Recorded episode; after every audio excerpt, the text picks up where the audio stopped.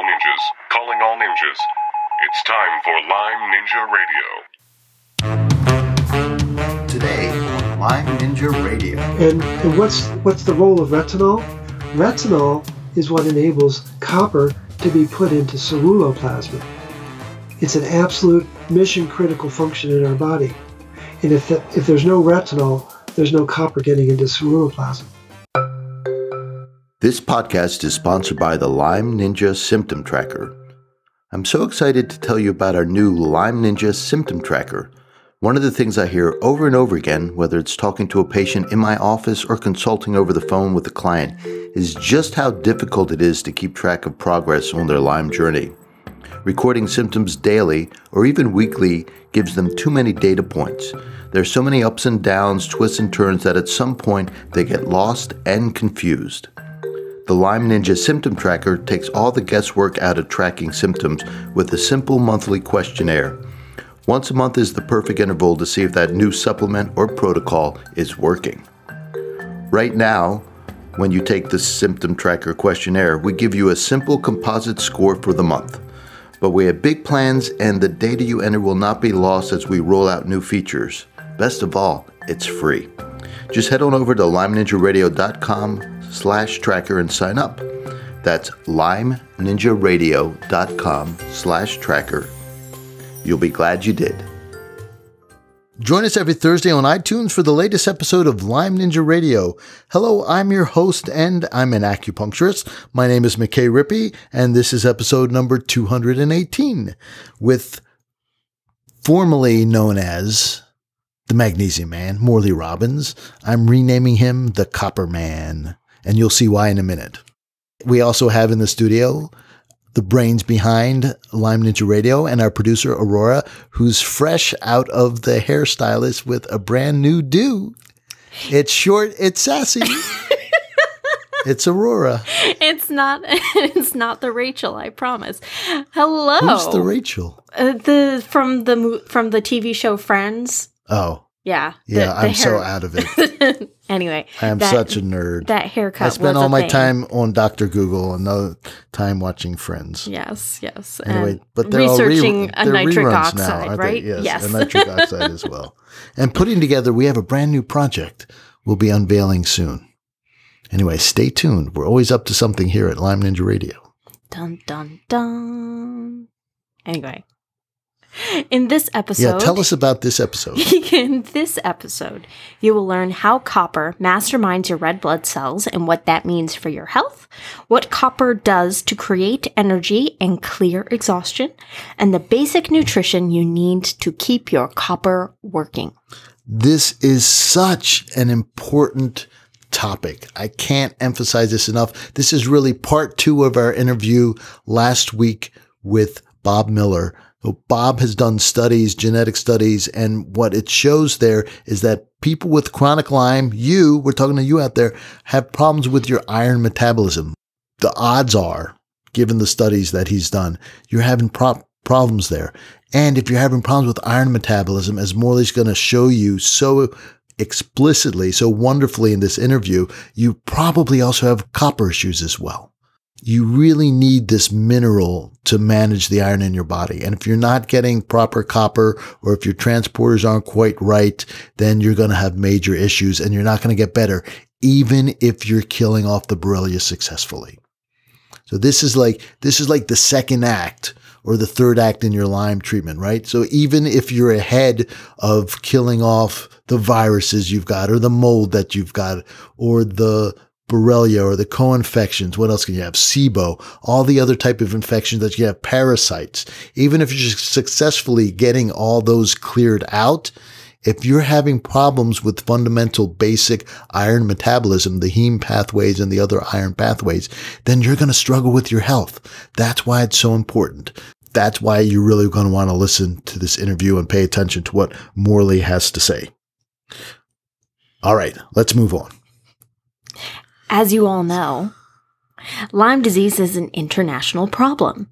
Each week, we have listeners join us from all over the world. This past week, we've had listeners from Guam to Germany and from Russia to Jamaica. Also, big shout out to all you longtime Lyme ninjas. You know who you are. Aurora and I really, really appreciate you listening in. And we'd like to welcome all the new listeners out there. Welcome to Lyme Ninja Radio. We are glad you tuned in. Speaking of tuning in, this week's top 10 tune in cities are Number 10, Waleska, Georgia. number 9, Bear, Delaware, Number 8, Hobart, Indiana. number 7, Marshalltown, Iowa, Number 6, Clearfield, P- Pennsylvania. number 5, New York, New York, Number 4, Madison, New York. number 3, Brooklyn, New York, Number 2, Victorville, California. and number 1, San Jose, California. And didn't you say we had some listeners from Jamaica? we did. I think somebody went on vacation and took Lyme Ninja Radio with them. I hope you did. I hope you had lots of sunshine. I hope they don't have Lyme disease showing up in Jamaica, actually. All right, Aurora, why don't you tell us a little bit more about this week's guest, Morley Robbins? Morley had been a hospital ex- executive and consultant for 32 years until he developed a condition called frozen shoulder, which opened his eyes to the power of natural medicine and sent him on his path of becoming an expert in the interplay between magnesium, copper, and iron metabolism.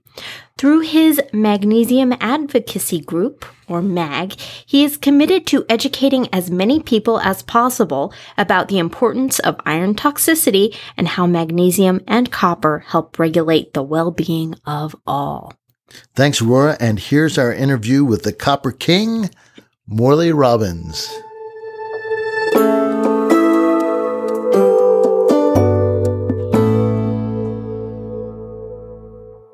Hello, Morley. This is McKay Rippey from Lyme Ninja Radio. McKay, great to hear your voice and glad to be able to spend some time with you. It's always interesting, and I'd like to catch up with you with your latest findings on iron and copper and oxygen and oxidative stress and health and what you're thinking, because I know you just can't stay away from the literature and you're always researching. I'm, I'm obsessed. What can I say? Well, Um, yeah, that's what makes it so much fun to talk to you. Yeah, well, it's fine. One, one of the other guys I, that I chat with from time to time, uh, Jason Dean, who's a chiropractor, he said, Morley, you're the only person I know who, who talks about copper. I said, happy to do it, Jason. Uh, I know, and you're the magnesium man. How, so how did how did you transfer from magnesium to copper? Because they're both super important minerals. It's a, that's a great question because a, lot of people, I'm sure, wonder what, what the heck happened.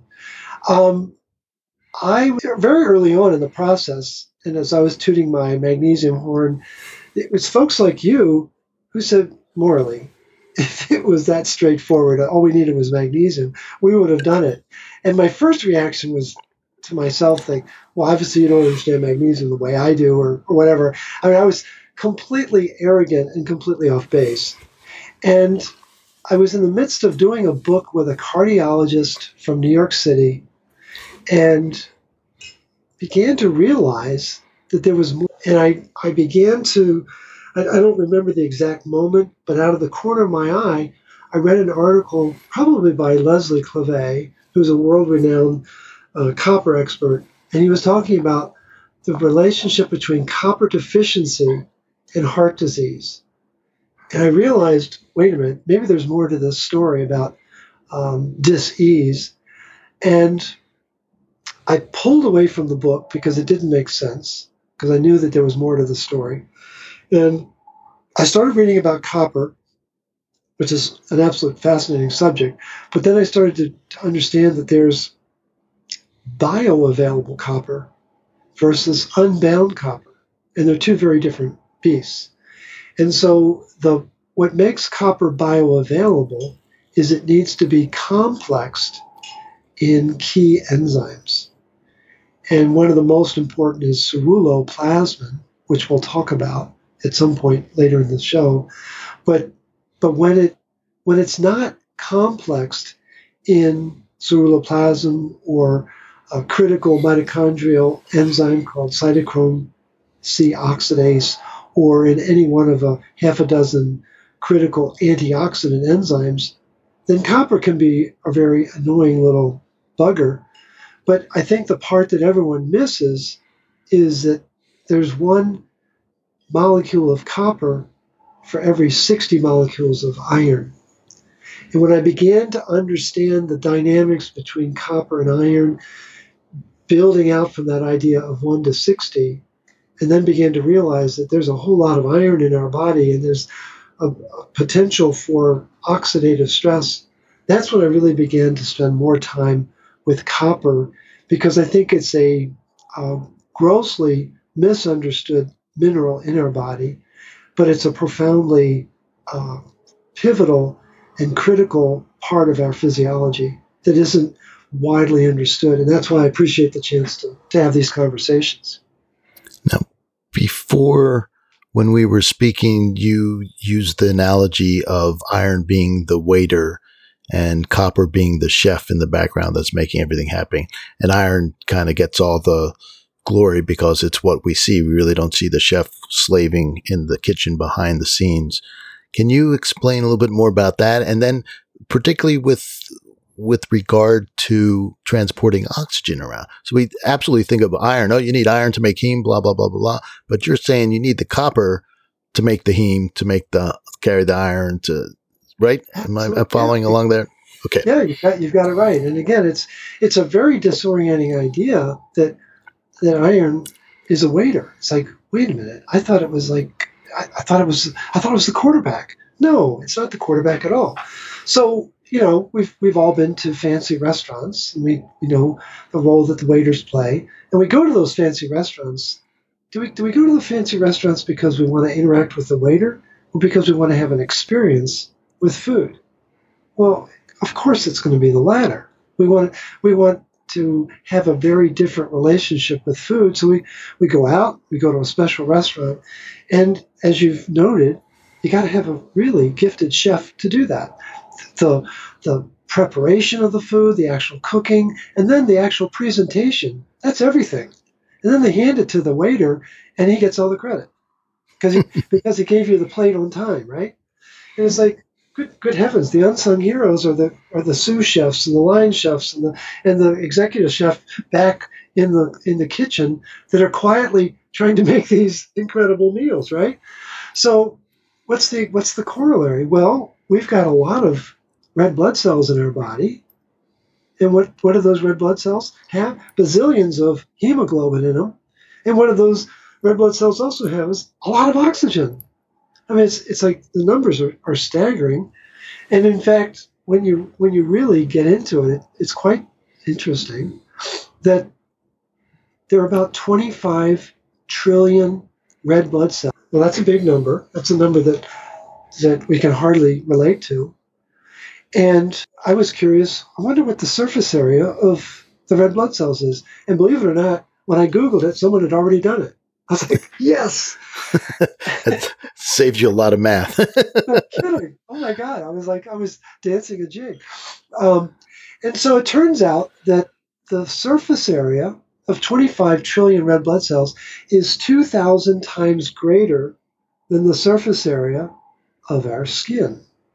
Wow. So we can think about, okay, so the skin's pretty big, and like, wow, so 2,000. Well, let's put it in terms that people can relate to. It's actually 94% of an acre, or most people don't know what an acre looks like, right? Mm-hmm. So it's basically a football field because everybody knows what a football field is. yeah, more or less. It's it's a lot. It's a lot of a lot of surface area. Yep. That that's that's the surface area of the red blood cells and what do the red blood cells have a lot of? A lot of iron. So that iron is being spread over the football field. And then what's an even greater mind numbing exercise is to think about how many oxygen molecules is on that football field. And it's 34 sextillion. It's like, huh? Yeah, what, That's, what, yeah, a gazillion, gazillion. so a lot. It's a it's crazy amount. Yeah. 310. So there's a lot of oxygen. Wow. Which is very reactive, as we know. There's a lot of iron. Now, what I want the listeners to do is put a penny in the corner of the, and that's the amount of copper that's needed to regulate that iron and that oxygen. Because it's around, that penny weighs about 90 milligrams, the amount of copper in your body, in my body, and the average person living listening to this radio show. So that, but that's just it doesn't make any sense. How can that small of uh, substance control the rest of the acre of red blood cells? It just doesn't make sense. Well, I wish Mother Nature were here so she could answer. I'll see if I can do get her on the next show. Please do, let me know when that's, when that's going to happen. No, it, it, it's absolutely, it, it's like so disorienting to think about that, right? Yeah. Because there, the, what is the body really designed to do? There's only two functions that the body needs to do really well create energy and it's like we're, we're right back to Karate Kid with, with Mr. Miyagi, you know, wax on, wax off. It's like create energy and clear exhaust. Well, how do we create energy? Well, it's in the mitochondria, and it's a complex four. It's called the terminal terminal enzyme of the respiratory chain, and it's called cytochrome C oxidase, and it it has three coppers in there. There's one is called copper A, and then copper B has two coppers.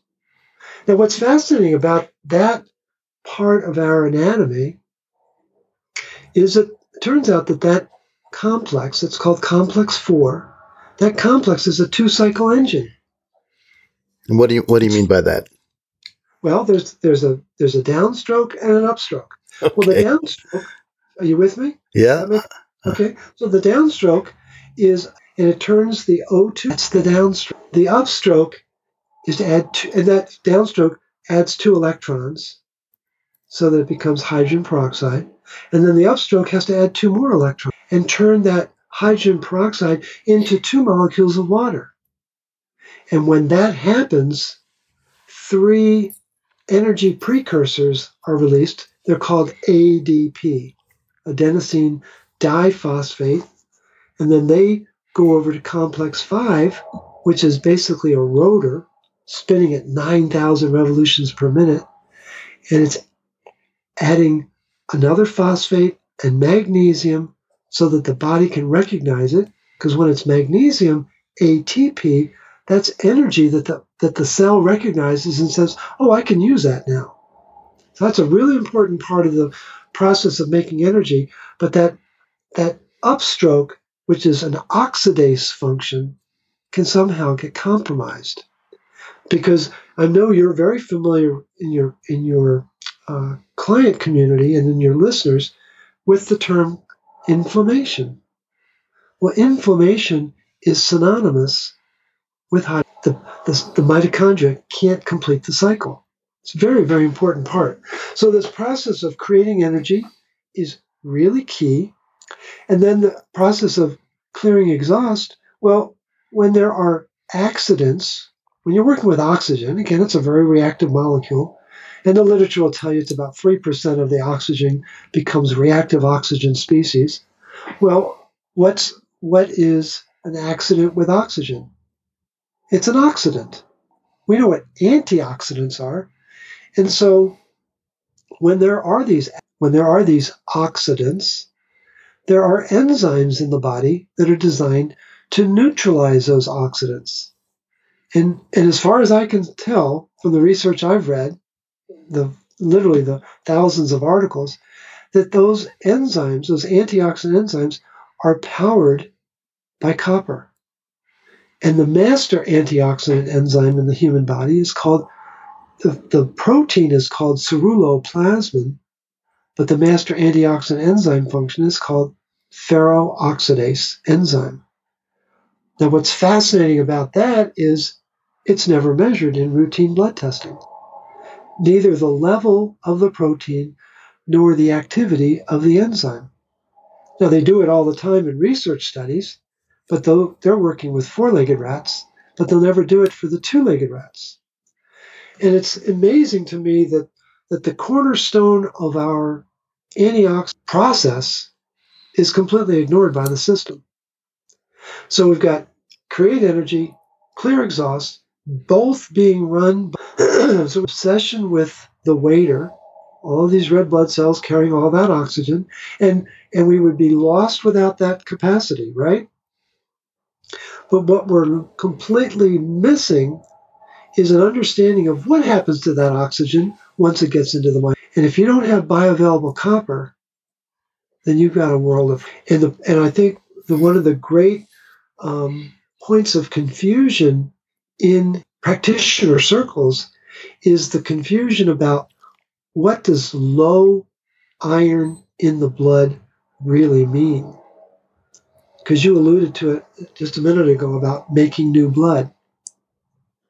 Well it turns out that the process of making new blood there's three critical variables in that process. The first is you got to be able to make energy. If you can't make energy, you can't you can't do anything.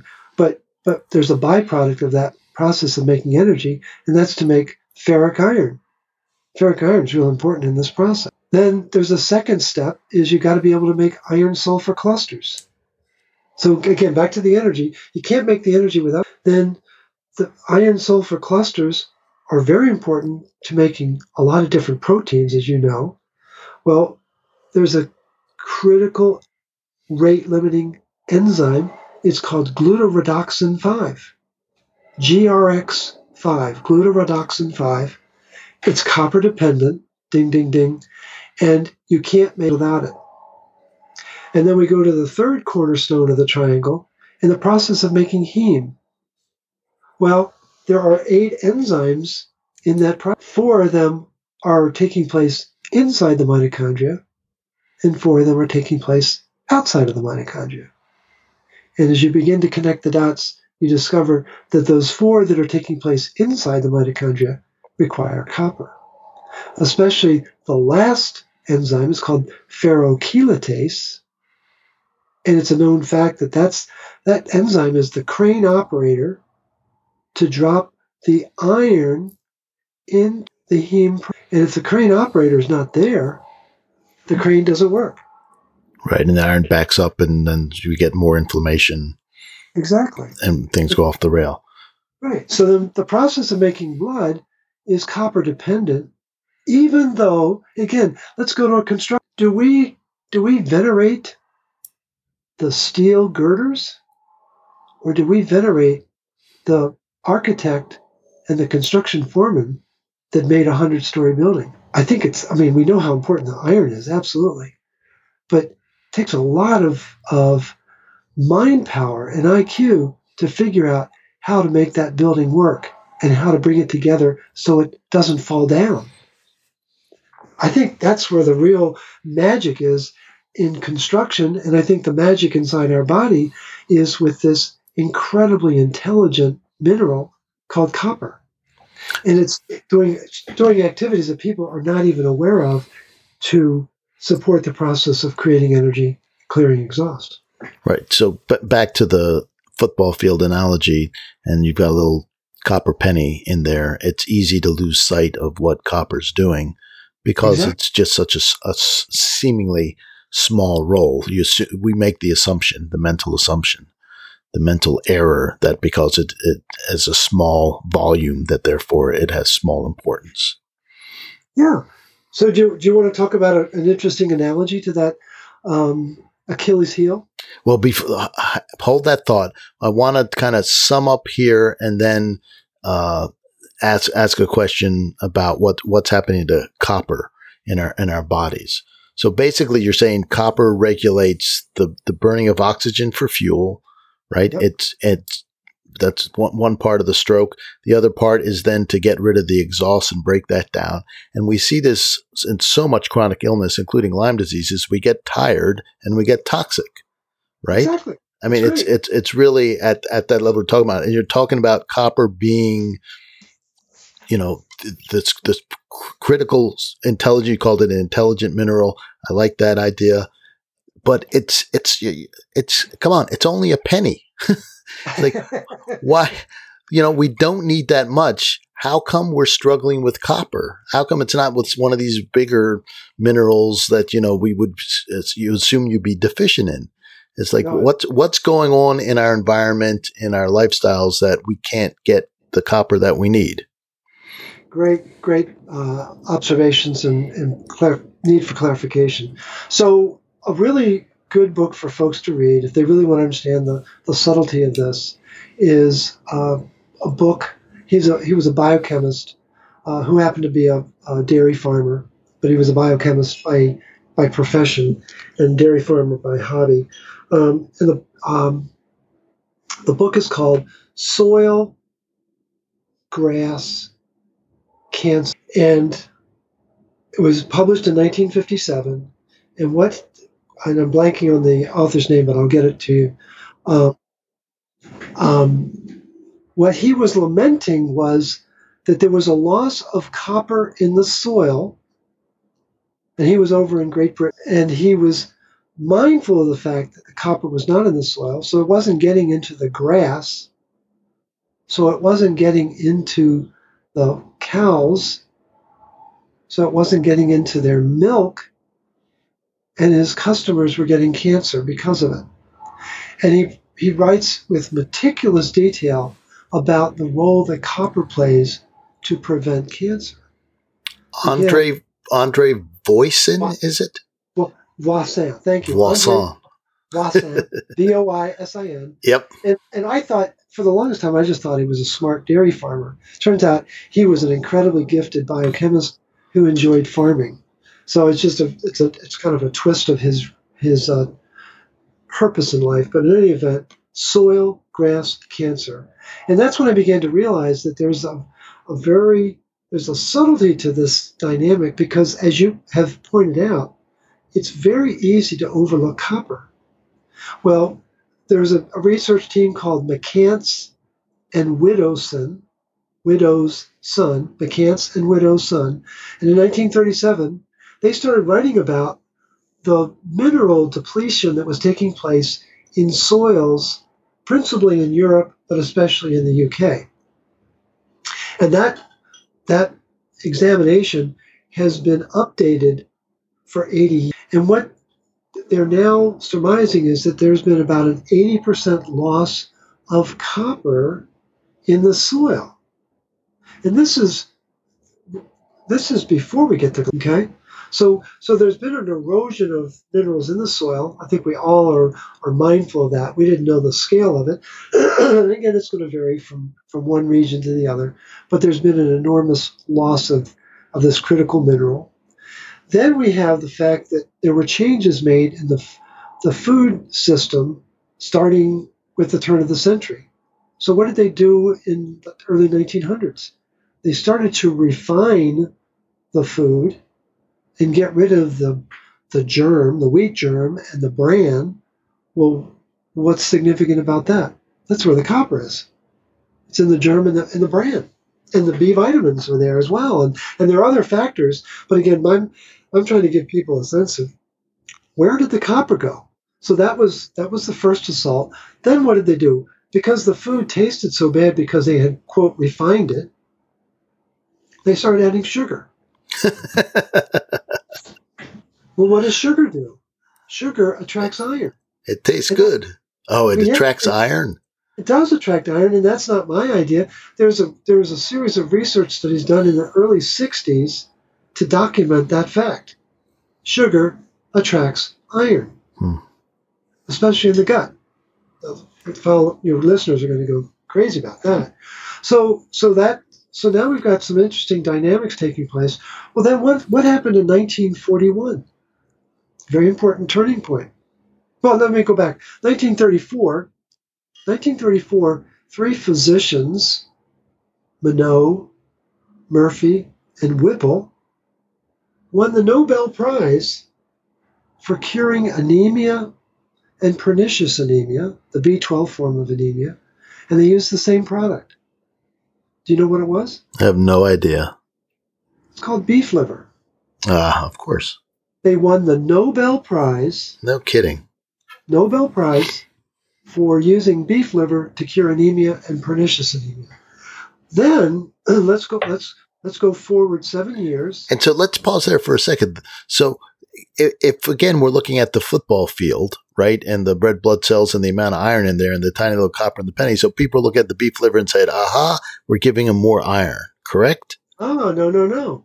That, They that's- didn't. the highest concentration of copper in the body is in the liver. Exactly, but uh, when when people talk about liver these days, they're talking about the iron contact. Nobody's talking about the copper content of it.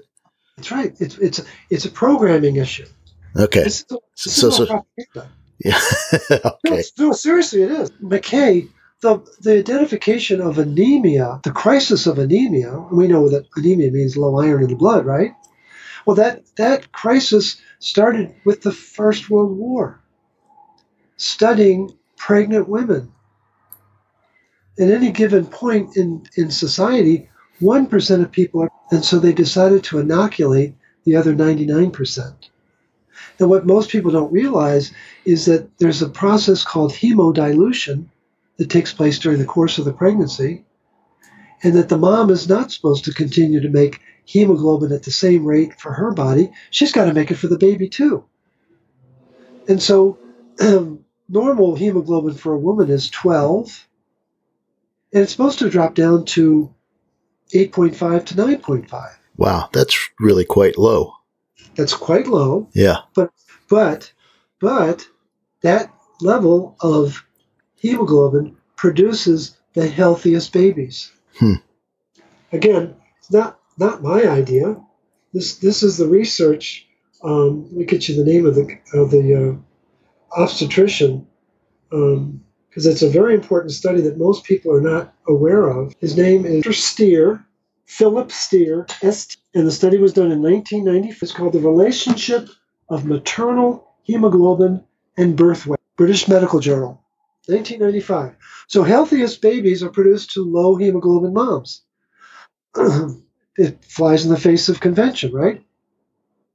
So, so we start to become aware of the fact that there's this dynamic between copper and iron, and the research in the 1920s, 1930s, and early 40s was all about the relationship. Zinc wasn't even a factor; never mentioned in the articles. There's no no consideration of zinc. That's all a modern phenomenon. So they were really trying to figure out who's who's on first and what's on second between copper and iron. And the biggest change occurred in 1941. So seven years after um, Minot, Murphy, and Whipple get the Nobel for using beef liver, which is very high in two things, not just copper, but retinol, right. real vitamin A. Yep. And and what's what's the role of retinol? Retinol is what enables copper to be put into ceruloplasmin. It's an absolute mission critical function in our body. And if the, if there's no retinol, there's no copper getting into ceruloplasmin. That's a big issue for people to understand. Right. One of the things that we see when we look at the genetics of people with Lyme disease is some of them have problems converting beta carotene into uh, active retinol. And Right. so it, it, it's an invisible problem. So if you're not, if your body can't convert beta carotene, which is the precursor that's found in vegetables and most vitamins, by the way, if you look at most vitamins and say, oh, you're getting vitamin A, no, you're getting beta carotene. And, right. uh, and maybe a synthetic form or maybe a natural form. But if your body can't convert it into retinol, you're skunked. You're totally right. skunked. So cod liver is, you know, beef liver, uh, is one of those critical nutrients that you may need just to help you get out of a rut. And if you've got the genetics, it might be a lifelong uh, friend of yours Exactly right. And there's two aspects to uh, the, the BCMO, beta carotene monooxygenase enzyme, is copper dependent. as well. big, big thing. And and contrary to what you will see on internet website, takes 12 units of beta carotene Right. to become one unit. And so people don't realize you, you have to eat a, a room full of carrots to equal a tablespoon. People don't realize. a lot of these functions, uh, where the, it happens in the, the omega 3 side of things as well, and that the body is not particularly efficient. It, it will do it in a pinch. It's almost as if we were designed to use the animal forms. We can do it in a pinch from the vegetable forms, but we're not very efficient at it. And, and the percentages are, are pretty low, and you do have to eat an awful lot to to make that happen. It's you know, so if if dietarily and morally you can handle it, uh, get yourself some good cod liver oil. Yeah, absolutely. I think it's. I think Weston knew what he was talking about. um, in terms of the, the importance of the ancestral diet. So, so we've got this conflict uh, that's where's the copper? Where's the copper? Yes. So we 1941. What did they start adding to wheat flour and filings? And it's not organic iron; it's inorganic iron. People need to understand that. No, seriously, people need to understand. I These know. are- I'm, I'm thinking of the Cheerios experience where you grind it up and hold a magnet to it, and you can see all the little bits of iron. It's just so pathetic. it is it's frightening and so it's iron filings being added to the wheat flour and that was 1941 then in 1969 the fda wanted to increase the amount of of iron 300% Hmm. and 28 scientists from around the world came to washington d.c to testify and the, the basic theme of their testimony was what are you trying to do kill people and so they backed off and they only made a 50% increase in the amount of iron. Wow. I've been, I've been looking for three years. I cannot find any reference to the amount of iron that is actually being added. So that which, when you look on a cereal box, like you were mentioning Cheerios, yeah. you'll it's that you get the RDA or the DRI or whatever initials they use to confuse us. You get the daily amount needed in a half a cup of cereal. Mm. When was the last time you had a half a cup of cereal?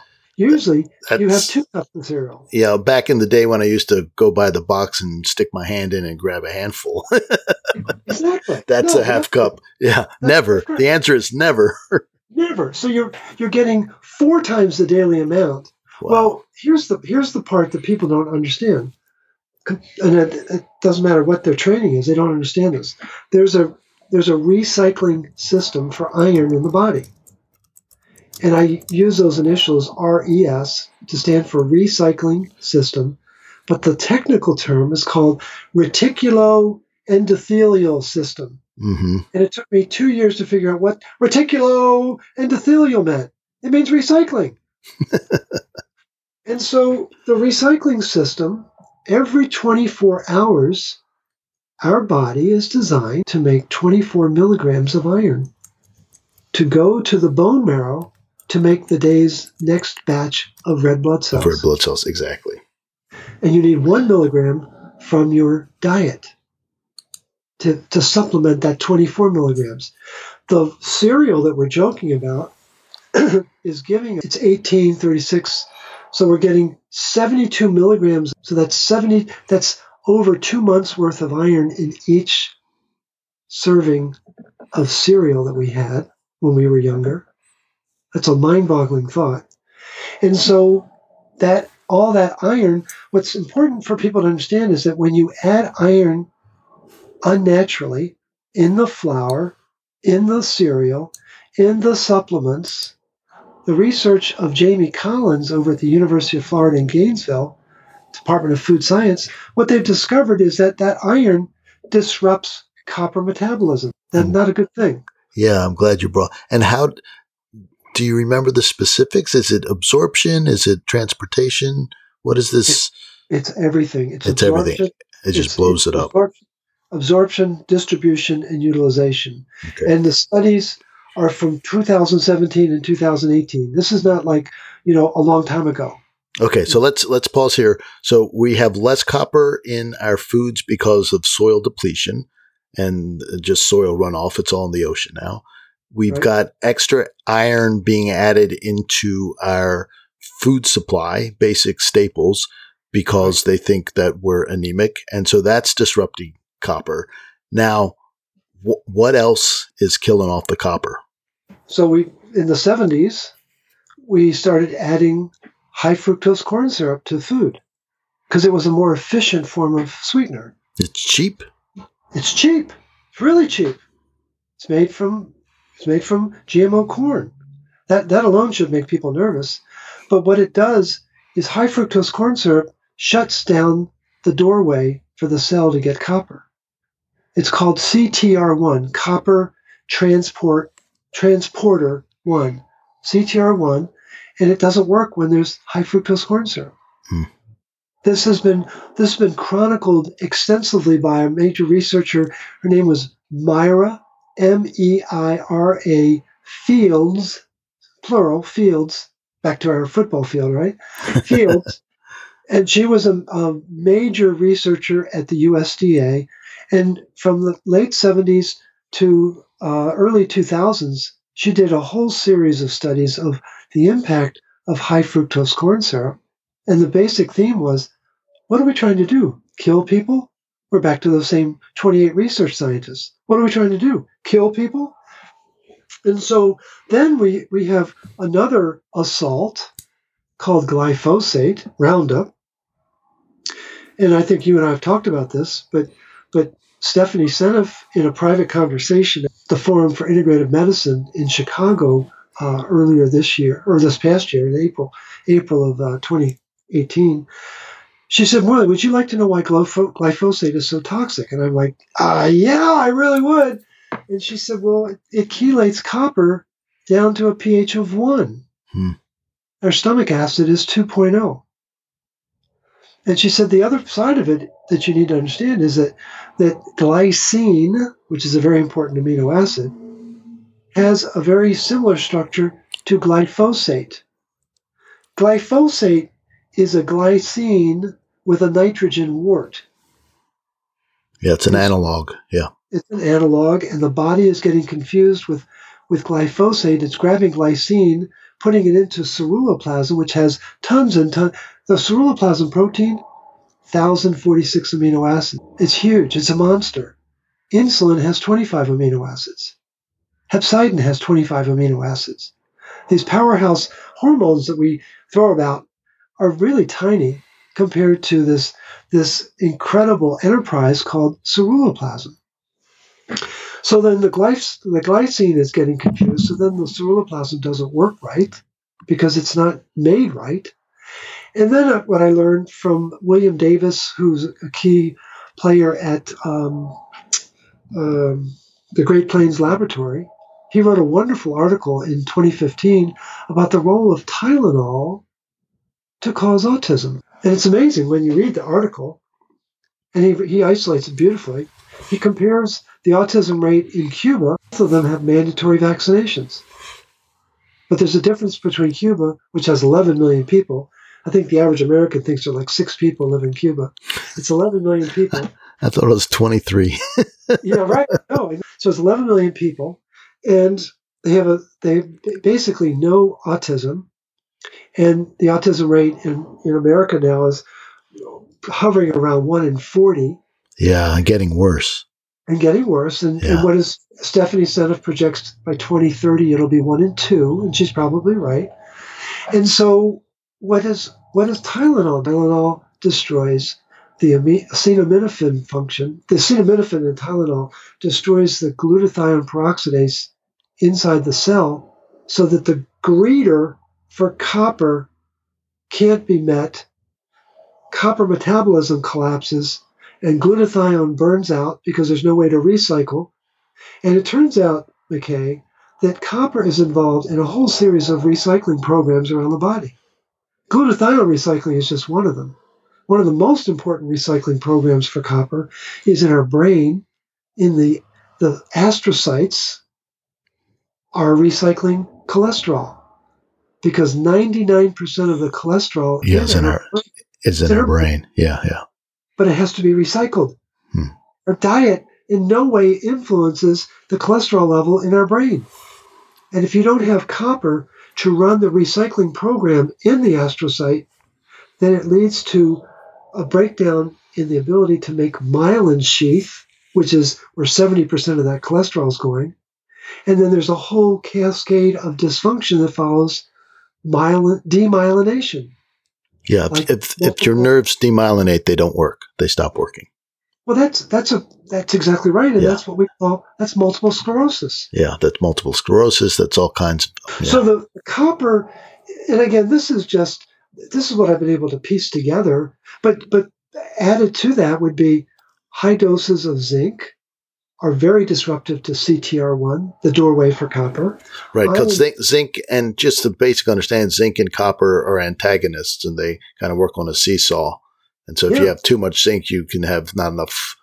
And and usually, what you hear is the other way around. Oh, you're going to be you're going to be zinc deficient because you're getting too much copper. But Yeah. you're saying that rarely happens. Right, and the, and what I just pieced together yesterday, I think this is what's what's really going on. People have heard of Lou Gehrig's disease. Yeah. Right, amyloid lateral whatever A- ALS, right? ALS. Right. Yep. And so there's a breakdown in the superoxide dismutase enzyme, and, it, and on the surface that's pretty bad because it's a copper zinc SOD. It's actually two atoms of copper that are catalytic. Zinc is structural. Stop thinking that it's the same as the copper. It's not. So it's it's a structural uh, mineral, and it turns out that what's really in that situation is when there is a reduction in glutathione, there's going to be a response inside the cell. There's actually two greeters. There's glutathione and metallothionein. Well, when there's no glutathione to grab the copper to then transport it to the um, chaperones, who are then going to transport it to the copper enzymes, metallothionein is going to bind up that copper because we can't have it unbound. And metallothionein binds up copper a thousand times stronger than it binds up zinc. And so it's a, it's an overexpression of metallothionein because of an underexpression or underpresentation of glutathione. And when there's no copper, there's no SOD. And then the SOD can't stop the oxidative stress that is equated with Lou Gehrig's. Isn't it amazing? It's it, I'm always amazed in these pathways how interconnected they are and how intricate they are and how many backup systems the body has but at some point even the backup systems fail. And I think that I think that's what what you're pointing out here. Uh, you know so okay so you've got some deficiency in SOD so the body's got other ways to deal with that. It'll bring in the glutathione. But as the you know, do you have other uses for glutathione? Or there are other problems with the glycine and glyphosate, and so the glutathione isn't as available, and you're losing the copper, and it, it the it's it slowly begins to degrade. It's like what what's the phrase? Is something like uh, it, it, things fall apart slowly, and then all of a sudden. Yeah, It's- th- there's the t- there's a there's a tipping point in, in health in any kind of complex system. So the erosion happens over. It's like smoking. It's exactly like smoking. So the erosion happens over years. The damage happens over years, and then all of a sudden, it's the straw that breaks the camel's back. It's the tipping point, and then we say, "Oh my goodness, goodness, I've got this." X disease, and then you go to a doctor and they give a label to it, and they said, "Yeah, it's too bad, and it's genetic, or your parents had it, or something like that." When all along, it's just this steady progression. And if you said, if we had the the sense to monitor some of these proteins and enzymes from the get go, we could see the destruction happening way before the. And the, the analogy you used before is that the the the, the poor men in the Titanic didn't have binoculars to spot the the iceberg coming, so they just had their eyesight, and that's basically where we are. Except we we wait until we've run onto the iceberg before we begin to diagnose or make changes, and by th- by then it's you know a lot of times it's it's too late. Yeah, and my, and my model, it's a, it's a pretty simple model. It's it's a stress induced mineral loss affects enzyme function, and when enzymes don't work, they create symptoms. And what and what happens is we take a bag full of symptoms into the doctor, and we dump it on the desk, and the doctor says looks up in the Merck manual to match those symptoms to a, a label, and they say, well, you've got X Y Z syndrome, and because we're human, we're very gullible. And we believe it when they say, oh, well, you've got chronic fatigue or you've got Lyme or you've got cancer or whatever. But what we have ignored is what were the stressors that started the ball rolling? And I was talking with a client, uh, she lives in Stockholm yesterday, and for 90 minutes, she was sharing the story of, and I was meticulous. And, then, and I've talked to you know over 5,000 people in the last decade, and I got to tell you, it's one of the saddest stories I've ever heard. And, I, and I, when she was nearing the end, I said, I'm just curious, how many doctors to hear your story? And she got very quiet. She said, Morley, you're the only. And she said, What's unusual about you is that you have a command of the science, but you have compassion that's not usually coupled with that scientific bravado. And she said, This is a this is a very special moment for me because I've always wanted to share this story. And, and once she shared it, And she then looks that had been done. All, it, all the tests do is help educate the client that the stress caused the mineral loss that caused the symptoms.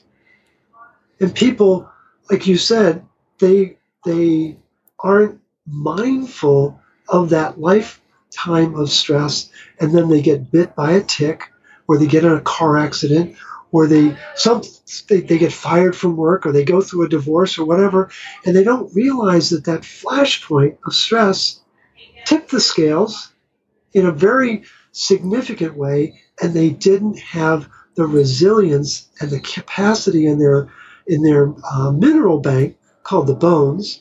The mineral bank is is bankrupt, and so then there's this cascade of of metabolic dysfunction that then gets a label, and we believe in the label. Does that make sense? Absolutely. Two stories come to mind. One, I was speaking with a woman who has Lyme disease, and she, you know, well, and it's, the story always starts, how, you know, do you know when you get got bit? And, you know, she says, ah, not really, but I believe it went back to kind of her, her pre college days. Uh, and she's considerably older now. And, but she didn't get sick until, and then she listed this whole series of, of events and they're all stressful events, right? So here's somebody who's probably made peace with the bacteria, right? There's, there's stalemate. It's like, okay, you know, you can, you can have this cartilage over here, but if, if you don't take over, we won't fight too hard against you. And if you don't make too much noise, we'll, we'll ignore you. So she, her health was, was pretty good up to that point. And I'm sure there's also beginning the slowly, you know, robbing of the minerals in the body. So she's slowly losing minerals over time, just with you're talking using Tylenol, eating some food with glyphosate, and it's just the normal day to day stuff. And then she gets to a period in her life where it's extraordinarily stressful. And that's when her health goes off the rails. She finally gets tested for Lyme disease. You know, she's CDC positive, the whole nine yards. And she's at this point spent tens and tens of thousands of dollars on treatment. And she's very frustrated because for the most part, she's not getting better yet. And this is, this is the mm. whole, you know, this is the whole thing and what I've been trying to uncover with conversations with you and people like you is there's so much more to health than simply getting rid of the bacteria. And even the simple idea of detoxing is like, that's insufficient. It's like when we've had so much, you know, you talked about the mineral bank. When our mineral bank is so depleted, it takes something special to to get an infusion of capital to make it work again. It's not to cut sugar out. That's not going to do it. That's not a bad thing to do, but that's not going to replete your minerals. That's not going to give you back what you've lost over however many years you've been alive, in addition to the major, major stress you've been under. And that's, you know, that's, that's the thing. And I had another story and I forgot, but it was something about people listening and doctors and something like that. But we don't need to beat that dead horse. no, but that, but that's a great example of, of the we, we don't think of it in the way that you just described it, and we we think about the crisis, but not the not the two years or the two decades that preceded it, where all the stress was churning in our lives, and and people just people need to realize that if the soil is missing minerals, then our body is missing minerals because that's where we're supposed to get soils. The soil is supposed to give it to the food, whether it's plant or animal, and if they if the food that we're eating, and and what we don't realize is that there are about nine thousand enzymes that run the human body, and they all work just like the cars we drive. When was the last time we drove a car without a key? And the minerals are the keys to make those enzyme engines work. And, what are those enzymes doing? They're moving electrons. Very important function because that's what runs the bodies. They're called reduction oxidation transactions. They're chemical reactions where oxygen, or excuse me, electrons are either being taken away or added, and it's a series of handoffs in the body. It's called redox chemistry, reduction oxidation chemistry, redox chemistry. And what I've learned, McKay, is that there's something called redox cycling pathology. sure. Well, when, when you delve into redox cycling pathology, that's the creation of the reactive oxygen species. Yep. Oh, well, why are they building? Because we have too much unbound iron and not enough bioavailable copper. We're not activating oxygen properly. We're not clearing the oxidants properly. And it starts to build up and it reaches a crescendo and then a crisis. And what are we supposed to, what's the body's response More inflammation. Well, yeah, but but it's but ideally it's supposed to be able to make Yes. more energy. We're supposed to be able to make energy to respond to the stress. Well, how do we make energy? Well, if you don't have copper in complex four and you don't have magnesium in complex five, no can do. And when do we lose magnesium in acute Oh, stress? like crazy, When do we yeah. lose copper? And we lose under chronic stress. We Yeah. lose copper. Why? Because the body makes metallothionein to bind it up because it knows that the body's under chronic stress. Which brings us full circle back to the articles that I just sent you this morning. You want to talk about those? Let's see. Okay, Aurora, we're pausing here for a second to see if we can talk. Let's uh let's go to them quickly here. Let me see what we Well, I'll do it, I'll do it real fast. Okay, good. So yes, let's talk about those articles. So what, we, what we've got is an article that just got links chronic fear, tissue hypoxia to cancer. Ha! That's awesome. And what chronic fear does, what people don't appreciate about the fear is when we're in a state of fear, pH becomes a, and we contract. Well, any farmer will tell you that acidic soil attracts iron. Oh, okay, so we've got this emotional state is attracting iron. Well, then there's a research team out of Japan in 2016 discovered that that there's a um, that in fact iron activates the danger sensor. It's a protein called NLRP3. It's also called the inflammasome. It's the nuclear origin of inflammation. So we've got fear attracting iron and iron activating fear, and how's it expressing in the body? Inflammation. So then what, what do we have? Well, what's how does how does inflammation express biochemically? Increased hydrogen peroxide. Well, what's hydrogen peroxide? It's a form of hypoxia because we can't complete the two stroke cycle. We can't make energy. And, and hypoxia isn't just a lack of oxygen. It's an it's either the oxygen's not available for trans because it's being made into reactive oxygen species, or there's a lack of bioavailable copper to flip it. And so hydrogen peroxide becomes a very toxic component. And what is elevated in a state of cancer? Hydrogen Yeah. peroxide. And so what I think is fascinating about this study is the, the biochemical and physiological link between our emotional state and a disease state. And in fact, what do you think adding iron filings is doing to our physiology? It's creating a state of fear because at a cellular level, the cells know that that iron is very reactive. And what's it triggering? NLRP3, the inflammasome. And what's being produced? Inflammation.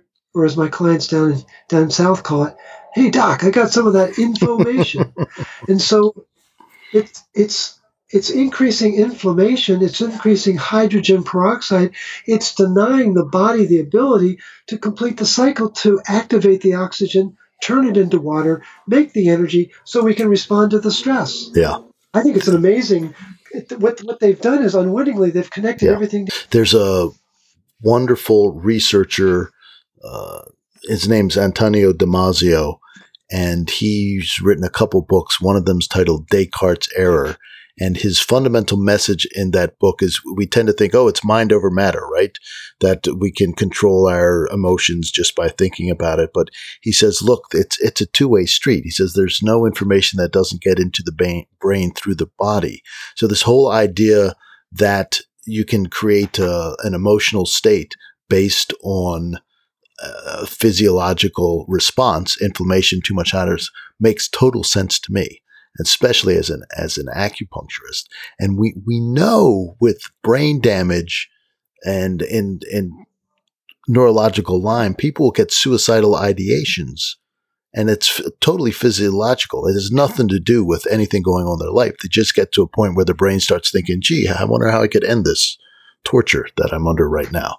And we, we don't think about that very often. We just think, oh, I need to be stronger. I need to, you know, to meditate. I need to do, well, meditation helps by physiologically calming things down, but we tend to, to place it in the realm of psychology and Dr. Phil when it's partially, maybe all in some cases coming from your physiology.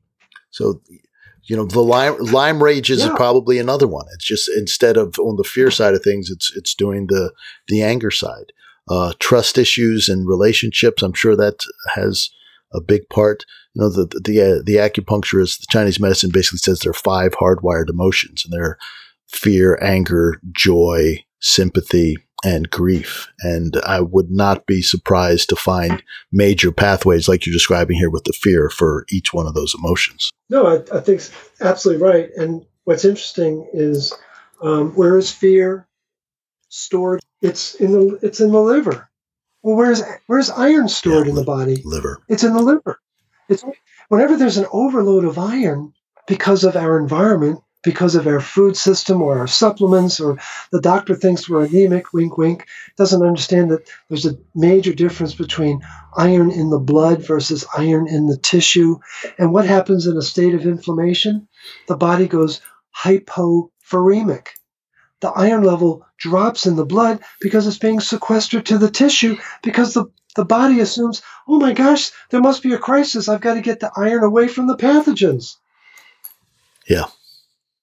And so then, so then there's a misunderstanding about the anemia. Iron is being added, and the body is in a state of fear because it knows that it's being flooded with the master pro-oxidant metal on the planet. I was thinking you the other day. I heard a case study of a woman who uh, was very, by the numbers, very anemic, and the doctor gave her an iron IV and almost killed her. I don't. You know, I have I have two clients who were given iron IVs a week before they delivered Ooh. because their hemoglobin was too low.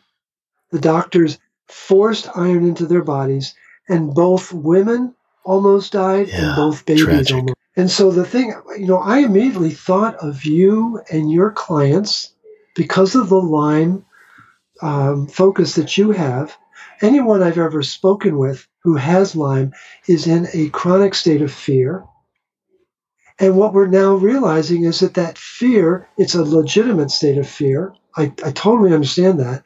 But it's affecting their physiology, but in ways that very few people understand outside of this discussion that yeah. you and I are having. Right. It's just oh, go see the go see the brain doctor, get an antidepressant. Not that it's another right. symptom indicating that there's major pathway disruption, enzyme disruption. And the thing is, this this oxygen molecule is something that we can't live without. But if it's not managed properly, it is the source of all of the chaos. And so we're back to waiters and chefs. And we need to understand that our body has infinite capacity to manage when there's enough bioavailable copper. And the, the amazing thing about copper is it doesn't just activate oxygen, it doesn't just clean up the exhaust of oxygen, the, the reactive oxygen species, it regulates iron. And that's the most amazing part about it is it has this infinite capacity working through the ferroxidase enzyme to turn ferrous iron into ferric iron so that the iron is not so toxic in the body. And that's an amazing. Morley, let's wrap things up there. We could keep this discussion going probably for a good solid week, but the will make people's ears bleed. I think. Is that what you're doing? You're, you're calling uncle? No, I'm not calling uncle. I'm, I'm having sympathy for our listeners. Because you, you and I, you and I could do this for a very, very long time. Well, I really just just so you know, and I want the, the listeners to know, I am profoundly grateful that you and I have connected, that we have these conversations from time to time, because it's just it's a delight to be able to share this information, and then invariably you have these insights and these questions that very few people on the planet seem to be able to generate. And it's just like you just I really appreciate repartee. Well, so coming from you, that's a very, very high compliment. So I humbly accept. Now, yeah. if folks are interested, you have a you've redone your root protocol and have a new website, yep. and it's all flashy and new. I'm sure you've made updates to it. So, how can people begin to learn more about this whole copper thing and the magnesium thing and the iron thing and how it all comes together in health? Yeah, great place for people to go is the new website is they can access RCP for root cause protocol, rcp123.org. That's the that's the there's short a song. There's got to be a song in there. Some RCP easy as one two three. Some, yeah, really. At some point okay. there will be, I guess. Anyway, sorry, I've distracted everybody. It's rcp123.org. Okay. .org, and that they can download the instruction manual for the root cause protocol. It's right there. We're on version 9.3 now, and it's it's we're trying to make it as idiot proof as possible so that I understand it, and if I understand. But but the thing is, uh, there's also that there's a lot of material there. There are the iron toxicity posts that I've written. There are like 76 of those. There's you know the interviews that I've done with you and a bunch of other practitioners. Uh, people can get access to the if they want to join the community, of the RCP community, they can get access to the four and a half hour video where I talk with uh, Ben Edwards, who's a, a, allopathic physician in Lubbock, Texas, and there's a whole bunch of other information that people can gather there. Um, if people want to just dip their toe, they can go to the Magnesium Advocacy Facebook group. There's a group and a, a page, but the group is where a lot of the action is. And then if people want to reach out to me. They're certainly willing. I'm very willing to have them do so. My email address is my first and last name, Morley Robbins at gmail.com. Or if people want to just pick up the phone, it's area code 847 922 8061. People always kind of flinch when you gave out your cell phone number. There are very few people actually call me. It's just people are very respectful. But if someone's having a real particular problem, uh, they are certainly welcome to, to reach out. So I'm trying to be as accessible as possible and uh, make make the uh, the folks out there in listener land much more aware of, of these fascinating juxtapositions between football fields and pennies and just how uh, profoundly amazing uh, and resilient our body is. But we got to be able to restore the um, the minerals and the vitamins, and that's what the root cause protocol does. Awesome. Morley, thank you so much. Absolutely. This has been a delight. So I'll look forward to whatever the next uh, seance is with McKay. Thanks so much.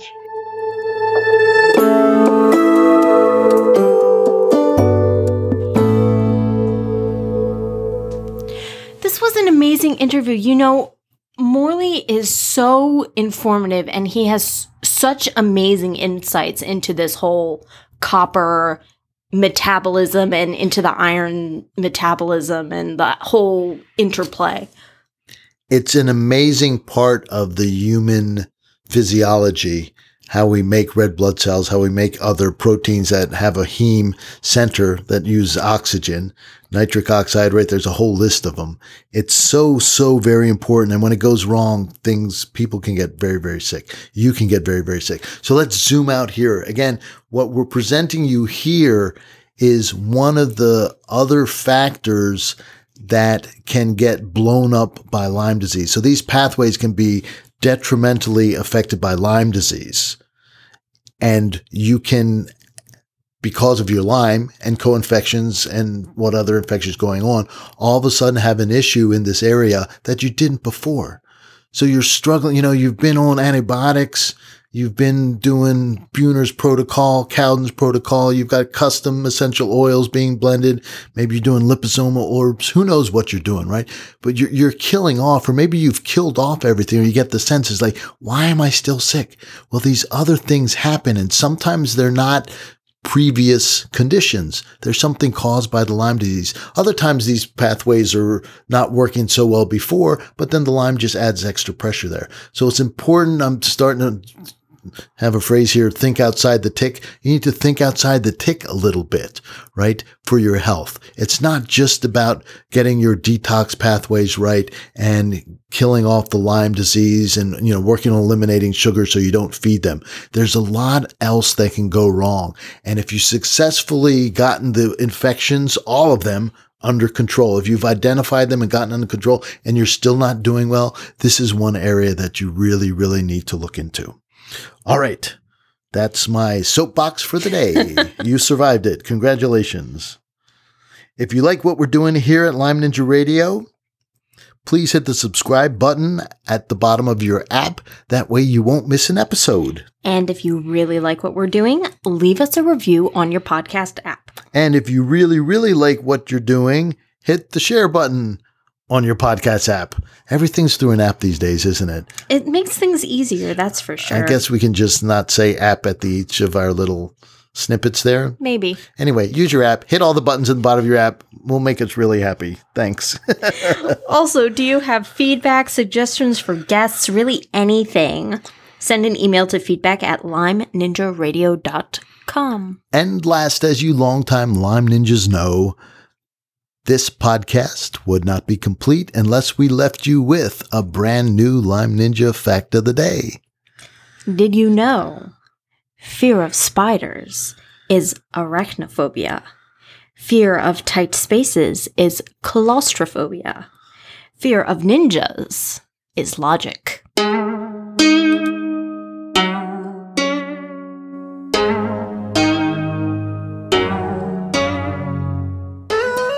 Ninja Radio is a purely public broadcast and is not intended to be personalized medical advice for any individual's specific situation. Each individual's medical situation is unique, and Lyme Ninja Radio should not be relied upon and or considered as personalized medical advice. Lyme Ninja Radio is not licensed to render medical advice and should be considered simply the public opinion of Lyme Ninja Radio and its guests. Recommendations on specific treatment options are not intended to address any listener's particular medical situation. As always, contact your physician before considering any new treatment.